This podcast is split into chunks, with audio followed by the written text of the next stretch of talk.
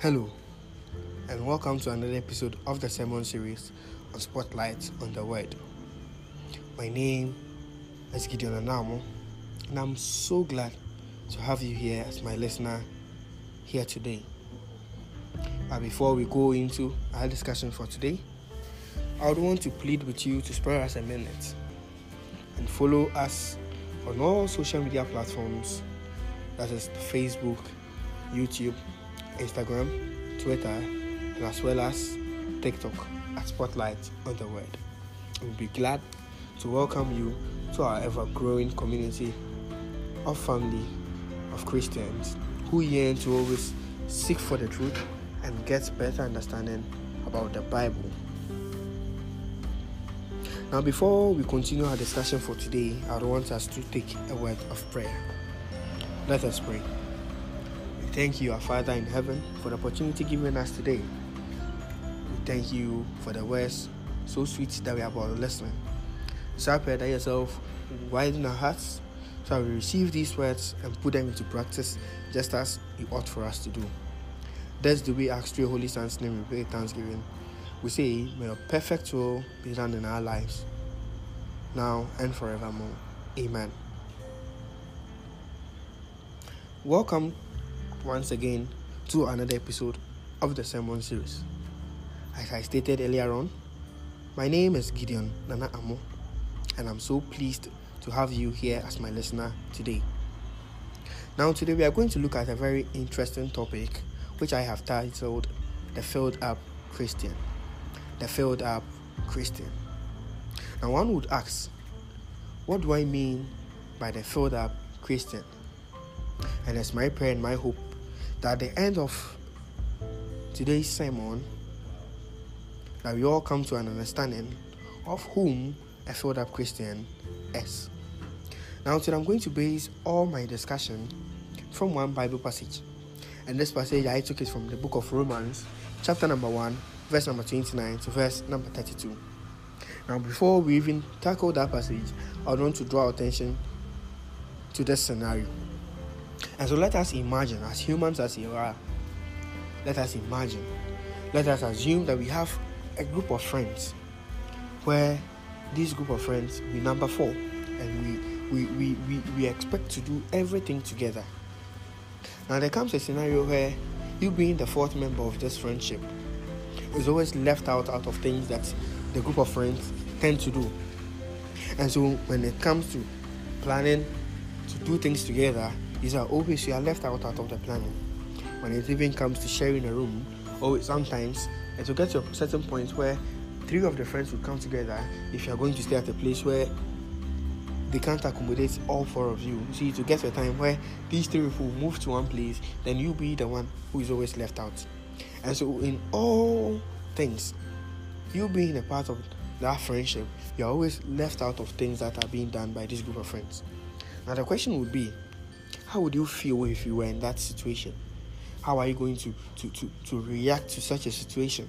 How are your emotions going to be when you find yourself in a situation whereby in a friendship you're always being le- left out of things that are being done? Now, that is what I would want us to have in mind as we go on with our discussion today.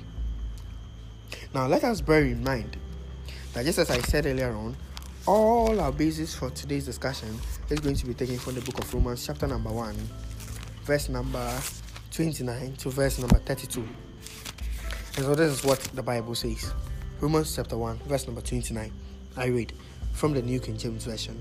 It says, Being filled with all unrighteousness, wickedness, covetousness, maliciousness, full of envy, murder, strife, deceit, malice.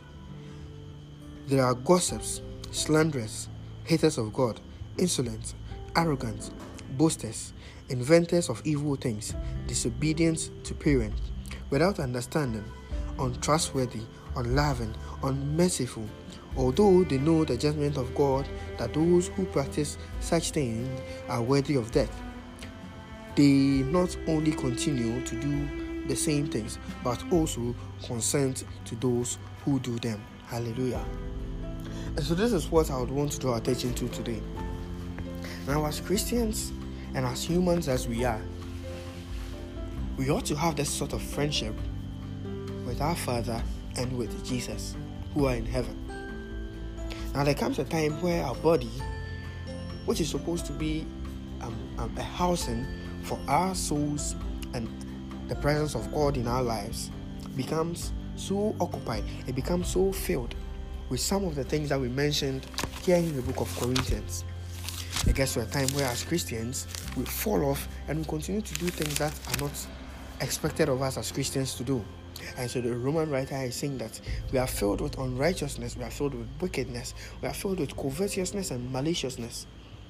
These are all things that occupy our body and occupy our lives, and in, in a longer extent, it makes us draw ourselves away from the friendship and the fellowship that we are supposed to have with our Father and Jesus Christ.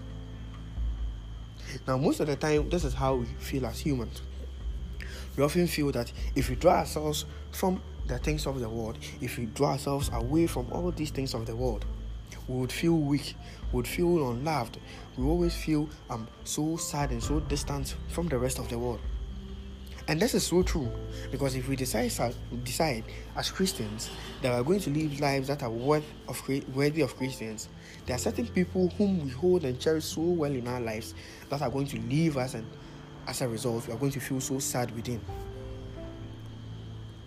Now, one thing that you and I ought to have in mind is that as Christians, we ought to have or we ought to prioritize the friendship that we have with Christ. Uh, it always gets to this situation whereby Jesus Christ, whom we as Christians, whom as humans, we ought to have this close relationship with, Jesus Christ becomes a fugitive in our lives. And I, when I say a fugitive, it means someone who, who, who, who doesn't have anywhere to go. Jesus Christ doesn't have anywhere else to go. I want to ask us this question.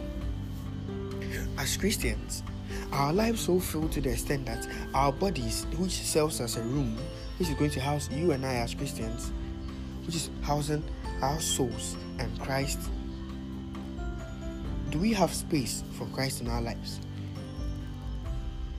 Is our body full? Is our life full to the extent that we can accommodate Christ? Is our life so filled with the things that are mentioned in the book of Romans that we make Jesus Christ become a fugitive?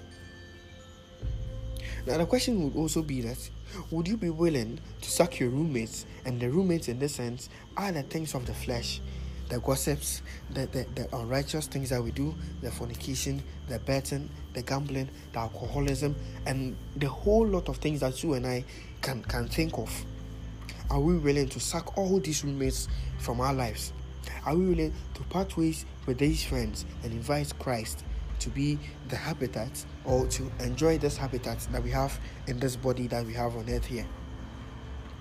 Now, most of the time, just as I mentioned earlier on, parting ways with all these things and conforming to things that Christ ought for us as humans and as Christians to do would always bring consequences. We would lose friends. But the question would be are we willing to sacrifice just to accommodate Christ in our lives? Or we are filled up Christians. We are filled up to the extent that all the things mentioned in the book of Romans, which includes um, um, envy, which includes strife, which includes deceit, which includes gossips, slanderous, do we even go to the extent of hating God? Do we do we become disobedient to our parents? Are we willing to just accommodate all these things to pay a price of not having Christ in our life? And the question I would want to ask us at this juncture is Are you a filled up Christian? Do you have space for Christ in your life? Are you willing to part ways with all these friends and roommates just to accommodate Christ in your life? You see, as Christians, one thing we always often forget is that we are just tenants of this body that we find ourselves in. We are tenants. This body belongs to Christ, it belongs to God. He is the landlord. And so, if we find ourselves in a situation whereby we are sacking the landlord who owns our body, if we sack the landlord who owns our body and decide to accommodate, we decide to, to bring in friends who have no role or have no inheritance in our body, at the expense of sucking away the landlord, which is Christ. Then what lives do we do we think we are living as humans? What lives do we think we are living as Christians? We ought to come to our senses as Christians. We ought to realize that we have been far away from Christ for far too long. And as such, these roommates whom we have acquired, these roommates whom are, are, are the things of the flesh, we ought to do away with all these things if you would really want to have fellowship, if you really want to make room for Christ. Are you a filled up Christian? Are you willing to make room for Christ? Now, there, there, there was a series I used to watch where, where, where, where um, um, I think the title is, is a grownish. Now, I got to a scene where one guy was having a moment with a, a lady friend. And so they were so close, they were hugging so close that their grandmother, who was at the background, chanced on them. And this was the saying of the mother. He said, Make room for Jesus. Are we willing to make that room for Jesus Christ? Or are, we satisfied with how filled our lives are? Are we willing to make room for Jesus Christ? Yes, as I mentioned earlier on, He is the landlord, He owns our body. The Bible makes us understand that we are not our own. This flesh, this body that we have, we are not our own. We do not own them. And so we should know that there is a day where Christ, who is our landlord, or who is the landlord of our bodies, would come and judge us concerning how we, we, we, we used our house or how we use his house when he gave them on lease to us. Now, I want us to open our Bibles to the book of Ephesians. Ephesians chapter 6, verse number 23. Ephesians chapter 6, verse number 23. This is what the Bible says. It says, Peace be, peace to the brethren, and love with faith from God the Father and the Lord Jesus Christ. Grace be with all those who love our Lord Jesus Christ in sincerity. Amen. And so, if we are willing to love God in all sincerity, grace is going to be upon us. Now, once we neglect this grace, once we, we choose not to love Jesus Christ, once we distance and, and do not make room for Christ in our lives, then we are saying goodbye to all these goodies.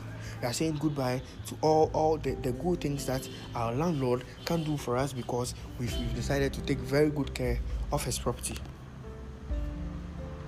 Are you a filled up Christian? Are you willing to make room for Christ? Are you willing to face the consequences, the consequences of, of drawing yourself away from the things of the world?